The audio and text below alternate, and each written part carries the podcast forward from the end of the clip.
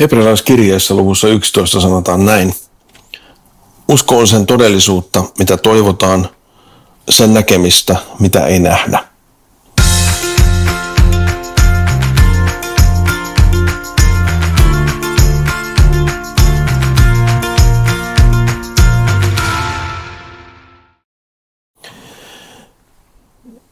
Näkymätön Jumala ilmaisee itsensä uskona.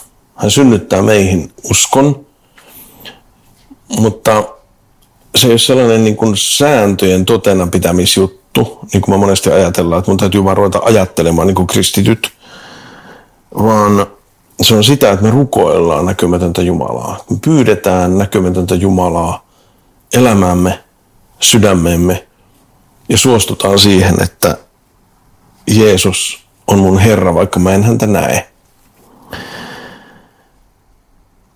Rukous on juttelua tälle näkymättömälle. Ja siksi mä haluaisin rohkaista juttelemaan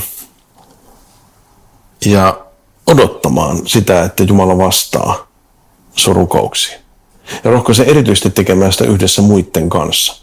Koska usein se, kun muille nousee jotakin ajatuksia toisia varten, kun rukoillaan ja niin edelleen, niin sinne tulee sellainen, että hetkinen, tämähän on totta. Miten toivon ton tietää?